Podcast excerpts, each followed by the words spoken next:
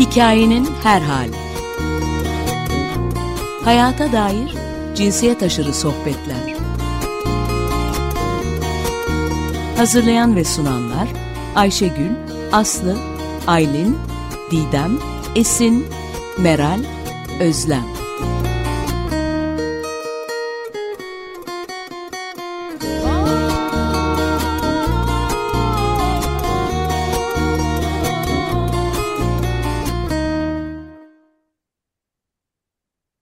Hikayenin her hali dinleyicilerine merhabalar. Ben Meral. Program destekçimiz Nazlı Bayram'a Hikayenin Her Hali program ekibi adına bir de ben teşekkür ediyorum. 2022'de dünya ve Türkiye'deki kadın ve toplumsal cinsiyet müzeleri konusunda bir program serisi başlatmıştım. Bu seri ancak aralıklı olarak devam edebiliyor. Güncel konularla ilgili yaptığım programlarda araya giriyor tabii ki. Ama hikayenin her hali kayıt arşivinde tüm programları dinleme şansınız var. İlgilenen dinleyiciler için dünya ve Türkiye'deki kadın ve toplumsal cinsiyet müzeleri konusundaki geçmiş programların tarihlerini kısaca bildiriyorum. 13 Mayıs 2022 tarihindeki programda Ayşegül Altınay ile birlikte genel olarak kadın ve toplumsal cinsiyet müzeleri konusuna baktıktan sonra Türkiye özelinde İstanbul Kadın Müzesi'nden ve bu müzenin 11 yıl sonra İstanbul Toplumsal Cinsiyet Müzesi'ne evrilen çalışmaları hakkında konuştuk. İkinci program 1 Temmuz 2022'de İstanbul Toplumsal Cinsiyet Müzesi'nin e, yeni sergisi Vardık Varız Var Olacağız e, sergisi hakkındaydı. E, 22 Temmuz 2022'deki üçüncü programda Dünya ve Dünya Kadın ve Toplumsal Cinsiyet Müzeleri tarihi program serisinin girişini yapmıştım. Ve bu programda üç döneme ayırmıştım Dünya Kadın ve Toplumsal Cinsiyet Müzelerinin tarihini ve ilk iki dönemini incelemiştim. Bu ilk iki dönem arayışın dayanılmaz mutluluğu olarak adlandırdığım 1950 ve 1980 arasıydı. Bu bir başlangıç dönemiydi. İkinci dönemde çeşitliliğin dayanılmaz mutluluğu olarak tanımladığım 1980 ve 2000 yılları arasıydı. Bu yıllarda kadın ve toplumsal cinsiyet müzelerinin çok çeşitlendiği bir dönemdi. Dördüncü programa 2 Aralık 22 tarihinde toplumsal cinsiyet perspektifiyle müze gezme hakkında yaptım. Bugünkü programımda Dünya Kadın ve Toplumsal Cinsiyet Müzeleri tarihinin kutlanacak çok zafer var ama başlığı altında tanımladığım 2000'den günümüze kadar olan bölümünün ilk 15 yıllık bölümüne yani 2000 ve 2015 arasında kalan müzelere, açılan müzelere e, bakacağız. Şimdi bu konuya başlarken kısa bir parantez açmak istiyorum ve e, müze konusuna e, bakışımı anlatmak için eğer benden müze kurumunu beş sözcük ile tanıtmam istenseydi ne derdim diye düşündüm. Şöyle derdim, müzeler günümüzün aktif adalet alanlarıdır. Tabii ki bu müzenin ideal tanımı. Müzelerin günümüzde artık nasıl olması gerektiğine işaret ediyor. Vurgu artık da, artık nasıl olması gerektiğine işaret, işaret ediyor. Kadın ve toplumsal cinsiyet müzeleri bir müzenin nasıl aktif bir adalet alanı olabileceğini çalışmalarıyla örneklemek için açıldılar.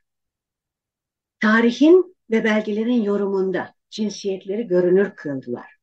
Bilgi paylaşımında, müzelerde nasıl adil olunabileceğini gösterdiler. Var olan müzelere alternatifler sunarak onlara yaptıkları etik ayıpları gösteren birer ayna rolü oynadılar ve oynamaya devam ediyorlar. Genelde birer sivil toplum kuruluşu olan kadın müzelerinin çalışmaları öylesine ısrarlı, etkileyici ve ifşa edici ki zaman içinde kaçınılmaz olarak geleneksel müzelerde tedrici de olsa değişimlere yol açılabiliyor. Kutlanacak çok zafer var ama başlığı altında tanımladığım 2000'den günümüze olan bölüme 2000'li yıllar ile başlıyorum ve yıl sırasına göre devam edeceğim. 2000 yılında Asya, Avrupa ve Amerika kıtalarında dört yeni müze açılışı kutlandı. Kutlandı çünkü kadın ve toplumsal cinsiyet müzeleri birer sivil toplum kuruluşları oldukları için her açılan yeni müze sivil toplum e, kuruluşu olan ve gönüllülerin desteğiyle çalışan bu gruplar için çok önemli ve değerli bir katkı. 1995 yılında da böyle bir başarı yaklanmış ve dört yeni e, müze açılmıştı. 2000 yılının da açılan ilk müze Japonya'da. Tokyo'da açılan bu müzenin adı Çalışan Kadınları Destekleme Merkezi. Şimdi bu isimde müze kelimesi yok ama buna rağmen bu merkez bir müze olarak tasarlanmıştır. Müzeyi Japonya Çalışan Kadınları Destekleme isimli bir kuruluş kurmuştu. Çalışan Kadınları Destekleme Merkezi Müzesi'nde 1868'den günümüze kadar çalışma yaşamı, kadın ve çalışma yaşamı tarihi konu ediliyordu. Müze yeni bir müze anlayışı modeli de sundu. Bu yenilik kısmen müzedeki eleştirel anlatı ama daha çok da müzenin içinde bulunduğu mekan ile ilgiliydi. Müze sinerjisi çok yüksek bir bina kompleksi içine entegre edilmişti. Bu bina kadın kariyer desteği, kadınlara iş yeri kurma yardımı bürosu, kadın sağlığı danışmanlığı, kadın kütüphanesi, kadın grupları bilgi merkezi, kadın kültür programları gibi birimleri de içinde barındırdığı için binaya giren çıkan çoktu ve danışma için gelenlerin müzeye de uğrama şansı çok yüksekti. Dolayısıyla 2000 ve 2007 yılları arasında bu müzeye 1 milyon ziyaretçi gelmişti. Bu da günde ortalama 500 ziyaretçi yapıyor ki bir kadın ve toplumsal cinsiyet müzesi için çok iyi bir sayı. Çalışan Kadınları Destekleme Merkezi isimli müzenin amacı şöyleydi. Çalışan ve çalışmak isteyen kadınları sağlıklı ve dinamik bir bireysel çalışma tarzına erişebilmeleri amacıyla desteklemek. Müzedeki sergi de bu konudaki tartışmalar için alan açıyordu. E, dört bölümü vardı müzenin. Birinci bölüm 1868 Japon modernleşmesiyle başlayan endüstri işçisi kadınlar. İkinci bölüm İkinci Dünya Savaşı'nda ve savaş sonrasında çalışma hayatında kadınlar. Ve üçüncü bölümde de 1975 sonrası çalışma hayatında cinsiyetler arası eşitliğin uygulanma süreci gibi dönemlerin eleştirel bakış açısıyla yorumlandığı bölüm. E, müzenin giderleri Japonya e, Çalışma Bakanlığı tarafından karşılanıyordu. Ne yazık ki bu harika müze 2012 yılında sessiz, sedasız ve küratörüne dahi haber verilmeden kapatıldı. Koleksiyonun ne olduğu bilinmiyor. Küratörü dahi bilmiyor. Kimse bilmiyor. Bu kapanışla, bu örneği vermekle devlet veya belediye tarafından açılan kadın ve toplumsal cinsiyet müzelerini bekleyen tehlikelerden sadece bir tanesine işaret etmek istedim. Şimdi sürekliliği müthiş yaratıcı yöntemlerle sağlanan ve gene 2000 yılında açılan bir kadın müzesine bakıyoruz. Bu kadın müzesi Avusturya'nın Hittisau isimli 1800 nüfuslu minik bir köyünde.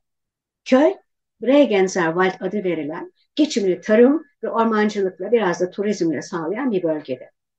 2000 yılından beri bu köyün kadınlarının yaşamında işlettikleri pansiyonlar, hayvan bakımı, tarım, ev işleri ve çocuklar gibi konulardan başka bir de Frauen Museum var. Yani bir kadın müzesi var.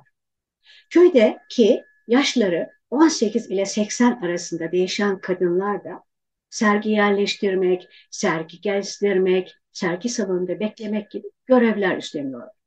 Hatta uygun sergi konularında ise bilgileriyle içeriye katkıda bulunuyor. Koleksiyonu olmayan bu müze kadın bakış açısıyla geçmiş ve günümüzdeki konuları irdeleyen sergiler hazırlıyor ve gösteriyor. Örneğin son sergisinin adı Doğurma ve Doğuma, Doğum Kültürleriydi. Sergi tüm dünyadan geleneksel ebelik bilgisi örneklerini, tıbbın ilk gelişme döneminde bu geleneksel kadın bilgisinin nasıl baskıladığını, doğumla ilgili ritüelleri, bu bağlamda oluşan yaratılış mitlerini, doğumla ilgili gündelik yaşam kültürü, bedenimizle ilgili fizyolojik süreçleri nasıl anlayabiliriz ve günümüzdeki üreme teknolojisinin olanaklarını nasıl sorgularız, sorgulamalı mıyız gibi konularda hazırlanmıştı. Ee, müzenin kurucusu, feminist tarihçi ve sanat tarihçisi Elizabeth Stöckler, hayalindeki kadın müzesini bir köyde kurarak köy kadınlarının yaşamına yeni bir anlam katmayı ve köy yaşamına yeni bir ivme kazandırmayı hedeflemişti. 23 yıl sonra bu müzeye baktığımızda hedef harika bir şekilde gerçekleşti. Elizabeth Stöckler projesini e, küçük bir yerleştirme birimi olan bir köyde yaparsa idari mercilerle daha kolay anlaşabileceğini varsayıyordu. Frauen Museum'un köyün tüm kadınları için heyecan verici ve 23 senelik hiç küçümsenmeyecek tarihi Elizabeth Stöckler'in tüm düşüncelerinde haklı çıkardı.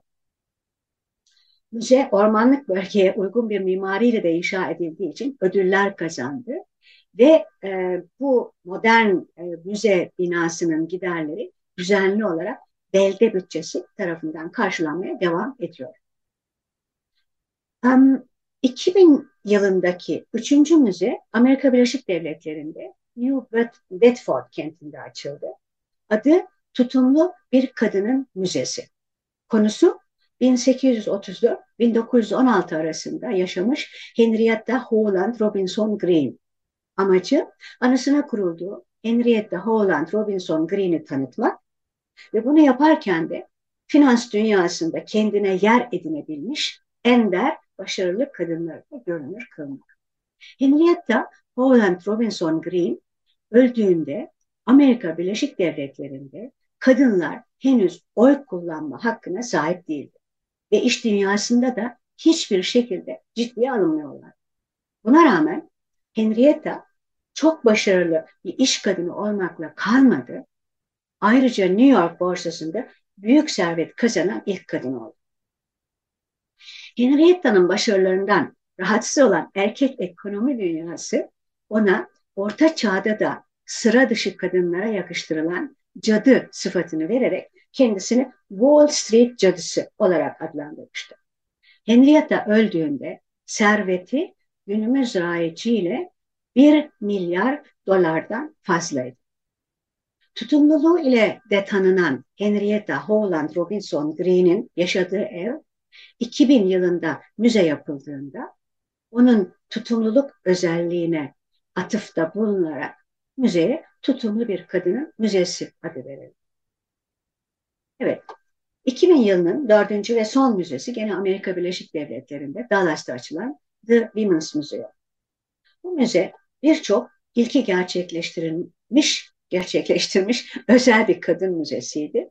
Bu ilkler arasında isminin patentini alan ilk kadın müzesi olması, kuruluşunu sağlamak için 4 seneden az bir zamanda 30 milyon dolar bağış toplamayı başarması, açıldığında döneminin en modern teknik donanımlı bir kadın müzesi binasına sahip olması ve dünya tarihinde bir kadın projesine verilen en büyük bağışın sahibi olması gibi hususlar vardı. Merak edenler için dipnot, bu büyük bağışın miktarı 10 milyon dolar. Tek bir kurum tarafından verilen. Bu müzenin kuruluşu 1970'lerde kadına karşı yönelik şiddete karşı aktif çalışan Katy Bonner'le mümkün olmuştu. Katy Bonner aslında Teksas Eyaleti Ticaret Bakanlığı İcra Dairesi'nde müdür olarak çalışan bir bürokrat. Ama aynı zamanda feminist aktivist olduğu için onu rahatsız eden birçok başka konu hakkında düşünüyordu. Bir gün kendisine ve çevresindeki feminist olan ve olmayan kadınlara şu soruyu sordu. Dünyada 8 bin tane müze varken neden bir tane bile kapsamlı bir kadın tarihi müzesi yok? İşte bu soru müzenin kuruluş fikrini de doğurdu. The Venus Museum var olma nedenini hem geleceğe bir yatırım olarak hem de gelecek neslin genç kadınlarına toplumda bulundukları yere ancak geçmişteki bazı çok mert ve çok yürekli kadınların omuzlarında yükselerek gelebildiklerini öğretmek ve bunu asla unutturmamak olarak tanımlıyor. Ekonomik sorunlar nedeniyle ne yazık ki bu özel müze 2011'de açılışından 11 yıl sonra kapanmak zorunda kaldı.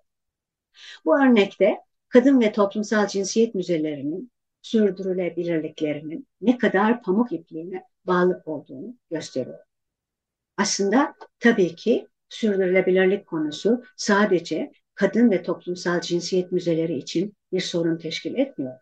Bu sorun genel olarak Türkiye dahil dünyadaki kadın ve toplumsal cinsiyet çalışmaları yapan tüm sivil toplum kuruluşları için de geçerli.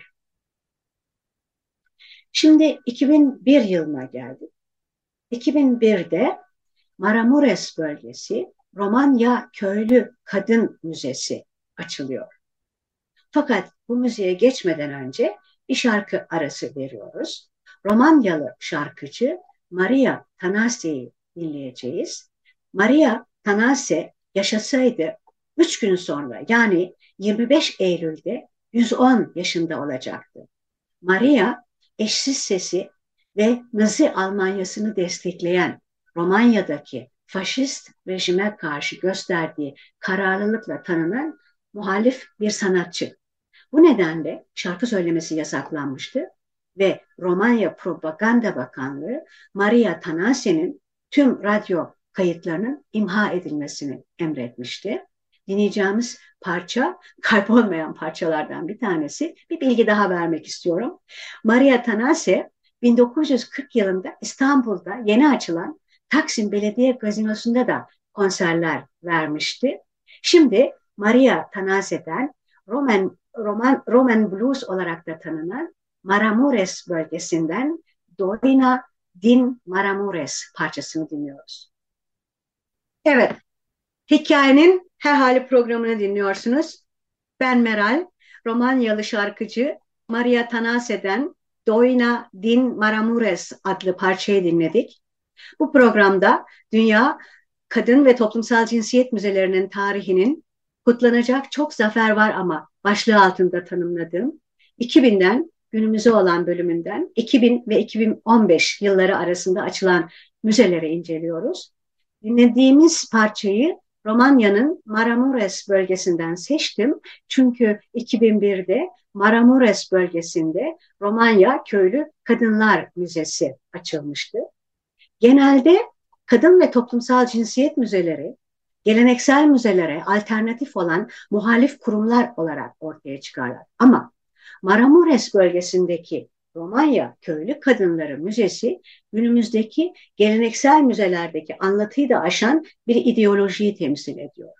Müzenin insanlığın gelişmesine anne, anneanne, eş, kız kardeş rolleriyle katkıda bulunan tüm kadınların anısına açıldığı her fırsatta vurgulanıyor.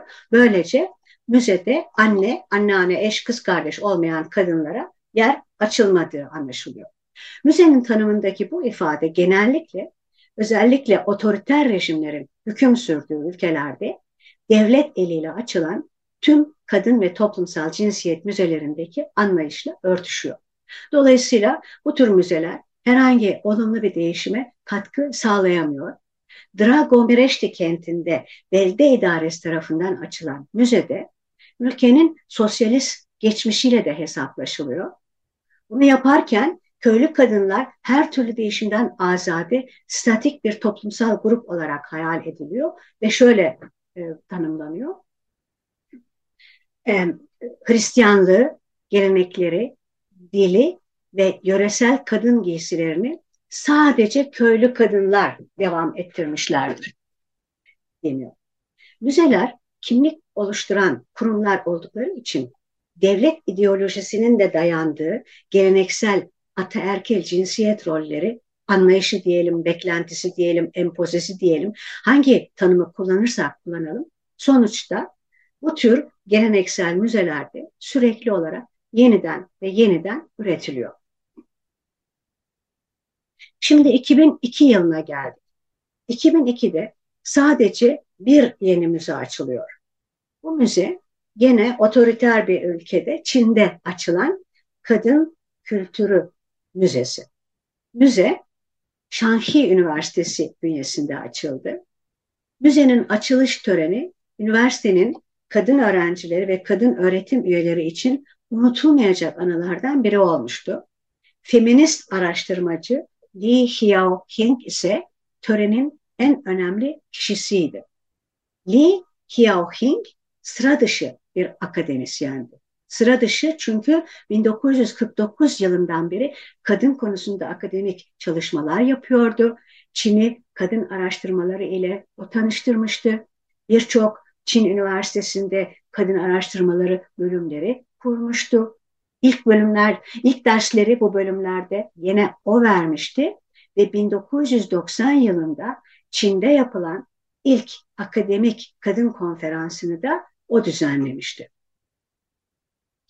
Li Hiao-hing 1997 yılında antropolojik ve etnolojik objelerden oluşan 400 parçalık özel koleksiyonunu Şanghi Üniversitesi'ne bağışlayarak Çin'in ilk kadın müzesinin temelini de atmıştı.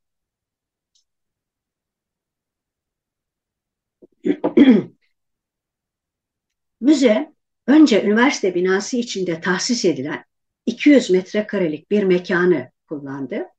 2009 yılında ulusal müze statüsüne getirilerek üniversite kampüsü içinde 500 metrekarelik bir müze yapılması sözü verildi ve hatta hemen aynı yıl gene 2009'da müzede anaerkil toplumlarda kadının rolünü inceleyen bir araştırma projesi başlatılması için de kaynak sağlandı.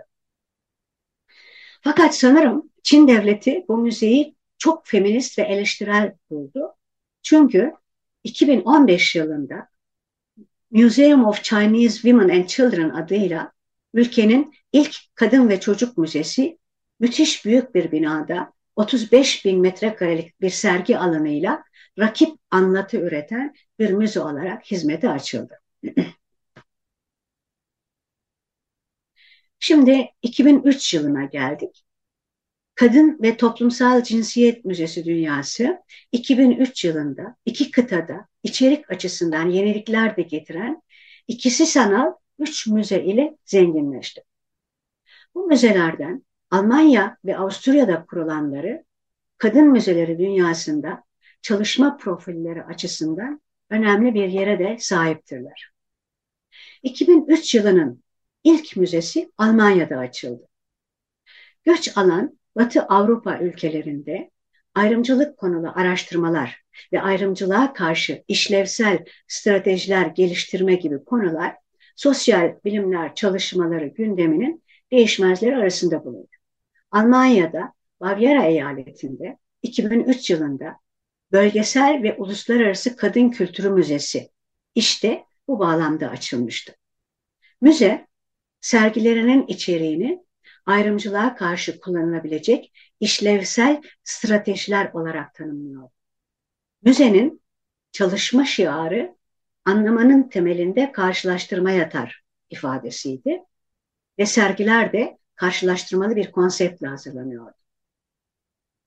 Bu müzenin çorbasında benim de tuzum olduğunu belirtmeden geçemeyeceğim. Çünkü kadın ve toplumsal cinsiyet müzeleri konusundaki çalışmalarım da bu vesileyle o zamanlar başlamıştı.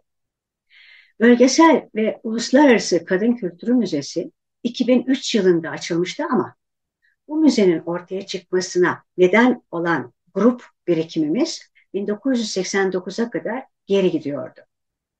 1989 yılında benim de kurucular üyesini kurucu üyeleri arasında olduğum bir grup kadın Nürnberg'de bir dünyanın kadınları kadın günlük yaşamını kültürler arası araştırma merkezini kurmuştu. Avrupa merkezli bir söylemle dünyanın birinci, ikinci, üçüncü gibi kategorilerle tanımlanmasını sorgulamak amacıyla araştırma merkezimizin ismindeki bir dünya ifadesindeki vurgu bir üzerindeydi. Grubumuz milliyet ve ulus gibi kavramların ayrıştırıcı olduğu görüşündeydi. Bu nedenle kendimizi dil bazındaki çeşitliliğimizle biz farklı ana dilleri konuşan bir kadın grubuyuz ifadesiyle tanıtıyordu. Merkezimizde göç bağlamında kültürler arası karşılaştırmalı metoduyla kadın günlük yaşamını inceleyen araştırmalar yapmaya başladık. Biz her ne kadar böyle çalışıyorduysak da kadın günlük yaşamını inceleyen araştırmalar 1990'lı yıllarda özellikle kültürler arası inceleyen araştırmalar 1990'lı yıllarda Türkiye'de de olduğu gibi Almanya'da da akademik çevrelerin biraz dudak bükerek e, mesafeli durduğu, ciddiye almak istemediği bir çalışma yöntemiydi.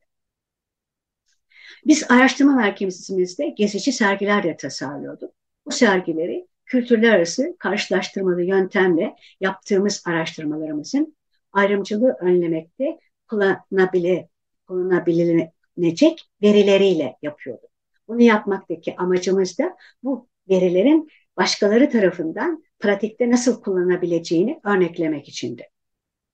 2003 yılında 14 yıllık sergi yapma deneyimimizle bölgesel ve uluslararası kadın kültürü müzesini açtık. Bu müze açıldığında müze Bavyera eyaletinin ilk Almanya'nın altıncı kadın müzesiydi. Bölgesel ve uluslararası kadın kültürü müzesi günümüze kadar kurulan tüm kadın ve toplumsal cinsiyet müzeleri içinde kültürler arası karşılaştırmalı yöntemle çalışan yegane müze olma vasfını halen koruyor. Fakat biz bunun değişmesi için yeni kurulacak kadın ve toplumsal cinsiyet müzelerini kültürler arası karşılaştırmalı yöntemle çalışma konusunda bilgilendiriyoruz, özendiriyoruz ve destekliyoruz. 2003 yılının ikinci müzesi Viyana kenti Kadın Bürosu'nun açtığı Sanal Kadın Müzesi Museum Displaying Gender oldu. Müzenin ismindeki ilk sözcük olan museum Almanca'da aynı zamanda bir kelime oyunuyla dişi üçüncü tekil şahıslar için kullanılan Z sözcüğünün museum sözcüğüne entegre edilmesiyle oluşturulmuş ve museum şeklinde yazılarak güzel bir, bir muziplik yapılmıştı. Bu müze kadın müzesi kavramını internet olanakları ile yeniden tanımladı. Viyana kenti kadın bürosu öncülüğü ve maddi destekli, e, desteğiyle gerçekleştirilen bu projede Viyana kentindeki müzelerden dördü yani Tarih Müzesi, Teknik Müzesi, Yahudi Müzesi ve Etnoloji Müzesi'nden seçilen objelerle bir sanal koleksiyon oluşturulmuştu. Bu e, koleksiyon Museum Displaying Gender web sayfasına yerleştirildi. Her obje kadın ve toplumsal cinsiyet bakış açısıyla yeniden yorumlandı. Bu objelerin alındıkları müzelerde neden böyle yorumlanmadığı düşünüldü. Ve müzenin web sayfasında müzenin sanal sanat koleksiyonunu başka perspektiflerle de tartışan ve yorumlayan makaleler yanında bir de ses arşivi bulunmaktaydı. Geçmiş zaman kipi kullanarak anlattım, bulunmaktaydı dedim. Çünkü bu harika konsepti müzede 2014 yılında birdenbire erişilemez oldu. Yeni kadın bürosu yöneticisinin bu müzenin ne varlığından ne de kapandığından haberi vardı. Ee, 2003 yılının son kadın müzesi Azerbaycan'da sanal olarak açıldı. Adı Azerbaycanca söylendiği şekliyle Virtual Muzey. Müze Azerbaycan Gender İnformasya Merkezi isimli kuruluşun web sayfasında bulunuyor. Sanal müze Azerbaycanca, Rusça ve İngilizce olarak üç dilde Azerbaycan kadın tarihi ile ilgili belgelere ve araştırmalara yer veriyor. Şimdi 2006 yılına geldik. 2006 yılında 6 yeni müze birden açılıyor. Bu bir rekor. İlk müze Çingene Kadınları Etnoloji Müzesi. Müzenin bütçesi Avrupa Birliği ve Andalus Otonom Bölgesi tarafından karşılandı ve karşılanmakta. Çingene Kadınları Etnoloji Müzesi Roman kadınlarının İspanyol toplumunda karşılaştıkları ayrımcılığa karşı geliştirilmiş bir proje. Müzede aynı zamanda Roman kadınlarının iş yaşamına entegre edilmesini amaçlayan çalışmalar da yapılıyor. Müze Granada'da nüfus, e, Roman nüfusunun yoğun yaşadığı bir semtte Roman Kadınları Derneği organizatörlüğünde ve Roman kadınlarının projeye aktif katılımı sağlanarak bir sene gibi kısa bir süre içinde yaşama geçirilmişti ve açıldığında e, dünyadaki roman kült kültürünü içeren ilk kadın müzesi ünvanını da kazanmıştı. Şimdi biz de roman kadın kültürü içerikli ilk kadın müzesinin açılışının 17. yılını kutlamak için romanların resmi olmayan uluslararası marşı Jelem Jelem isimli parçayı Tamara Yok için yorumuyla dinliyoruz. Evet.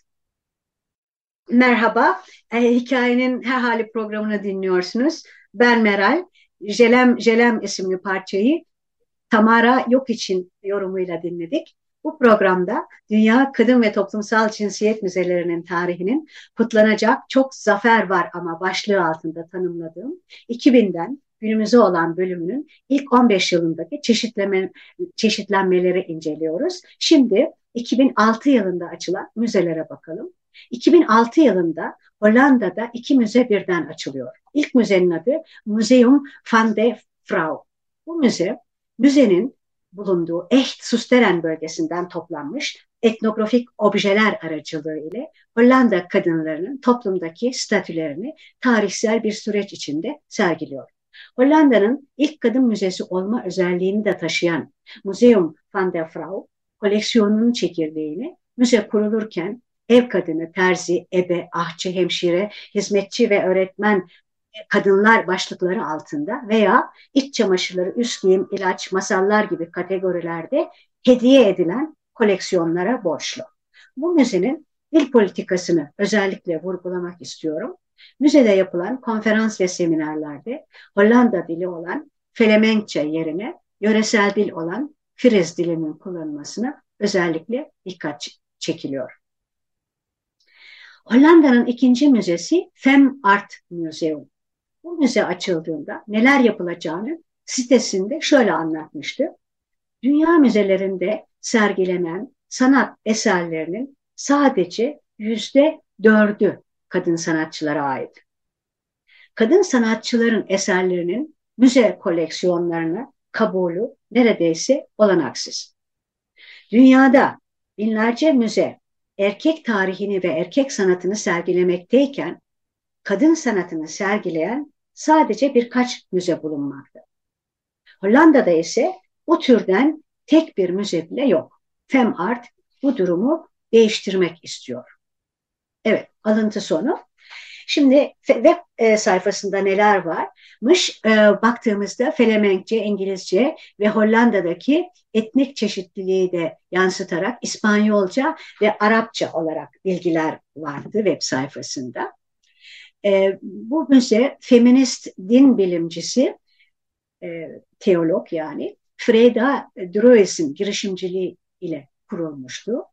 Ve müze açıldığında yüzde 96 oranında kadın sanatçıların ve yüzde 4 oranında erkek sanatçıların eserlerinin sergilenmesi planlanmıştı.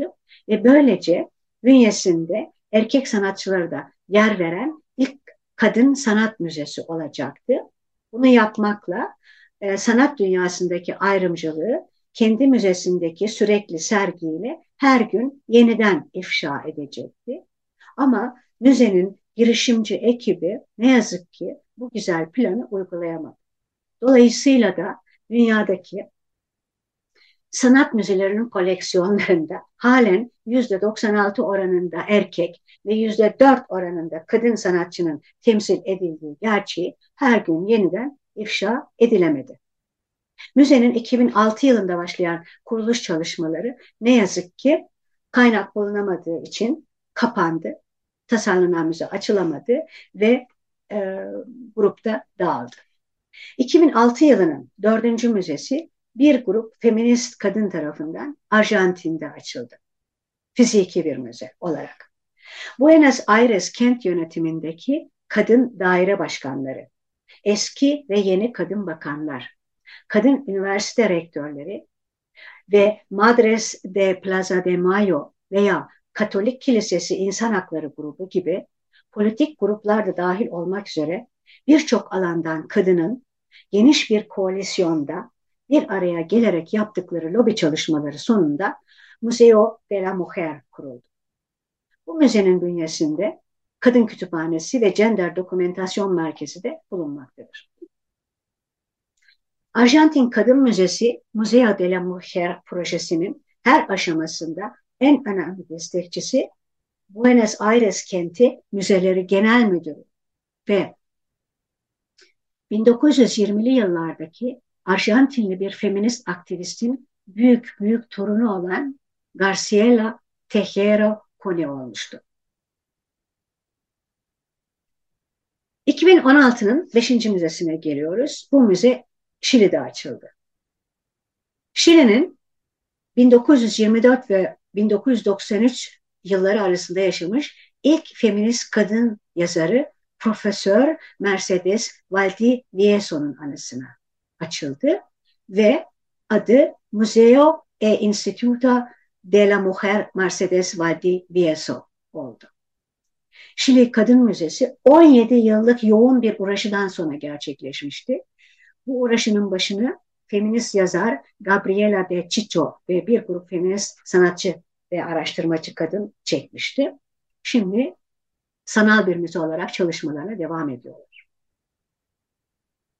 2008 yılına geldiğimizde bir müze görüyoruz. Bu müze Kanada'nın Quebec kentinde Musée de la Femme ismiyle Senegal kökenli Lydia Olga tarafından kuruldu.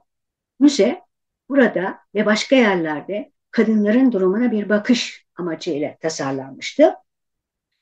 Senegal kökenli Lydia Olga bu müzeyi açmakla yaşadığı ülkede bir kadın müzesi projesi gerçekleştiren göçmen kadınlar arasına da katılmış oldu. Bu tabii ki çok sevindirici. Göçmen kadınların statüsü açısından yaşadıkları ülkelerde. 2009 yılında iki müze var.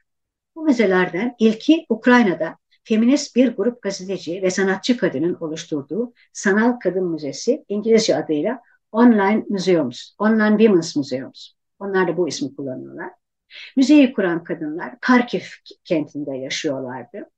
Kentin Rus askeri güçlerince bombalanmasından sonra grup birbirinden ayrılmak zorunda kaldı. Şimdi grubun bir kısmı Almanya'da, bir kısmı Polonya'da bulunuyor. Karkiv'de kalanlar ise hayatlarının her an tehlike altında olduğunu bilerek ve bunu her patlamayla, her siren sesiyle yeniden ve yeniden fark ederek savaşın kadın yaşamları üzerindeki etkisini belgeleyen çalışmalar yapıyorlar. 2009'un ikinci müzesi ise dünya sanat tarihinde kız çocuk temsili ve kız çocukları bağlamındaki kültürel idealler konusunu araştıran ve gene sanal ortamda çalışan Girl Museum. Adını Türkçe'yi Kız Çocukları Müzesi olarak çevirdiğim bu müzenin sitesinde bulunan Kız Çocukluğu Mekanları projesini dinleyicilere özellikle tavsiye ediyorum. Kız çocuğunun, kız çocukluğunun mekanları, kız çocuklarını dünya haritasında görünür yapmayı amaçlayan geniş çaplı küresel katılımlı bir proje. Kız Çocukluğu Müzesi bu projeyi şöyle tanıtıyor. Dünyanın dört bir yanındaki kız çocukları tarihte ender olarak kahraman, çoğunlukla da mağdur duruma düşürülmüşlerdir ve o şekilde gösterilirler. Bu nedenle her ülkeden kız çocukların hikayelerini toplamak ve görünür yapmak istiyoruz. Bu hikayelerle tarihimize ve yaşadığımız ülkeye önemli yeni bir pencere açılacak. Proje sürekli güncelleniyor. Dünyanın her ziyaretçisi elindeki bilgileri Gör Müzeyum ile paylaşabilir. Kız Çocukluğu Müzesi, Kız Çocukluğunun Mekanları sergi projesini böyle tanıtıyor. Bu haritada şu anda İstanbul işaretlenmiş. Bu işaretin içinde Zabel Yasaya'nın 16 yaşında bir kız çocuğuyken Zagik dergisinde Gece Şarkısı isimli şiirini yayınladığı bilgisi bulunuyor. Umarım bu türden daha fazla bilgi Türkiye'den de bu haritaya eklenir ve kız çocukluğunun mekanları projesi sınırlar ötesi el birliğiyle zenginleştirilir. 2000 evet 10 yılına geldik şimdi. 2010 yılında e, Gambiya'da Afrika'nın 3. Kadın Müzesi Women's Museum and Art Center 800 nüfuslu Watakunku köyünde açıldı. Bir köyde açılan ikinci kadın müzesi. Bu müze ressam Isha Fofana'nın girişimciliği ve kendi maddi olanakları ile kurulmuştu. Birkaç yıl sonra ne yazık ki çıkan bir yangında müze mekanının kullanılmaz hale geldiği haberini aldık. Ve Isha Fofana geçen zaman içinde yeni bir kadın müzesi projesine girişmedi. Gambiya demişken bir müzik arası verelim. Şimdi Gambiyalı şarkıcı ve şarkı sözü yazarı Ava Yonga ya da sahne adıyla Ava Gambiya'dan Ndane isimli parçayı dinleyelim. Evet. Ben Meral. Nidane isimli parçayı Gambiyalı şarkıcı Ava Gambiya'dan dinledik. Ava Gambiya 2013 yılında 13 yaşındayken Senegal'de düzenlenen uluslararası bir şarkı yarışmasında Gambiya'yı temsil etmişti. Ava'nın yılın sanatçısı da dahil olmak üzere 5 ödülü var. Ava Gambiya'nın Kız Çocukluğu Müzesi'nde Kız Çocukluğunun Mekanları sergisinde yer almasını sağlamam gerektiğini bu programın müzik seçimini yaparken fark ettim ve Ava'nın adını Kız Çocukluğu Müzesi ile hemen paylaştım. Bu programda dünya ve kadın e, dünyada kadın ve toplumsal cinsiyet müzelerinin tarihinin kutlanacak çok zafer var ama başlığı altında tanımladığım 2000'den günümüze kadar olan bölümünün ilk 15 yılı hakkında özet bilgiler geçiyorum. Şimdi 2012 yılındayız. 2012 çok bereketli bir yıl. Altı müze açılmış. Bu programda hepsini anlatmam mümkün olmayacak. Ben açılan müzeleri sırayla tanıtacağım. Açılan müzelerden ilki Türkiye'den. 25 Eylül 2012'de yani 11 yıl önce Türkiye'nin ilk kadın müzesi sanal ortamda açılmıştı. İstanbul Kadın Müzesi nesiller, cinsiyetler ve kültürler arası bir diyalog projesi anlayışıyla tasarlanmıştı. Çalışma konseptiyle kadın tarihinde kutlama geleneği oluşturdu müze. Müze ötesi projeleriyle kent kadın belleği konusunda daha fazla ilgi duyulmasını sağladı. Kent kadın tarihi için kapsayıcı ve dinamik bir iletişim alanı oluşturdu kadın ve toplumsal cinsiyet müzeleri arasında diyaloglar sağlayan uluslararası konferanslar düzenledi. Türkçe ve İngilizce yayınlar çıkararak kadın müzesi konusundaki ilk basılı kaynakları oluşturdu. Hem Türkiye'de hem de dünya literatüründe. Kadın müzesi kavramının Türkiye'de de tartışılmasını sağladı. Arkasından birçok başka müze de açıldı Türkiye'de. Onları da ilerideki programlarda tanıtacağım. Müze sürekli sanal sergisinde kentin kültür ve sanat yaşamını zenginleştirmiş, yol açıcı kadınlarla oluşturuyordu. Kültürler arası iletişim sağlıyordu böylelikle. Geçici sergileri fiziki olarak tasarlanmıştı. Açılış manifestosunda şöyle satırlar vardı. Her dönemdeki ve her kültür grubundaki kadın seslerinin yer aldığı, kadın tarihindeki her katkının ayrım yapılmadan onurlandırıldığı ve bugünkü yaşamımızdaki etkileri nedeniyle geçmişteki her kadın çabasının özenle ve eş değerde hatırlandığı bir Türkiye kadın tarihi hedefliyoruz. Müze İstanbul kentinin 2600 yıldan uzun tarih, kadın tarihine bakış açısıyla ve diyalog amacı giden kültür etkinlikleriyle ve ortaklıklar için alan oluşturan projeleriyle aynı zamanda bir de toplumsal barış projesiydi. Ben İstanbul Kadın Müzesi'nin 2010 ve 2012 yılları arasında konsept geliştiriciliğini ve 2012 ile 21 arasında da küratörlüğünü yapmış olmaktan çok mutluyum. 2011'den itibaren 11 yıl sonra İstanbul Kadın Müzesi'ni yapan gönüllü grupla birlikte çalışmalarımız İstanbul Toplumsal Cinsiyet Müzesi'ne evrildi.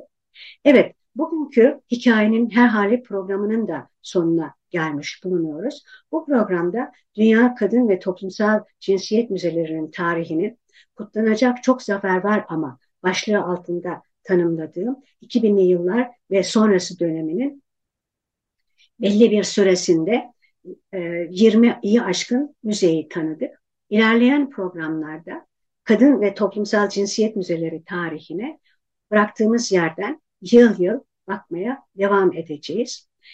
Ee, şimdi veda etme zamanı geldi. Gelecek programda gene bir hikayenin her hali de görüşmek üzere. Ruhunuza ve bedeninize iyi bakın. Hoşçakalın.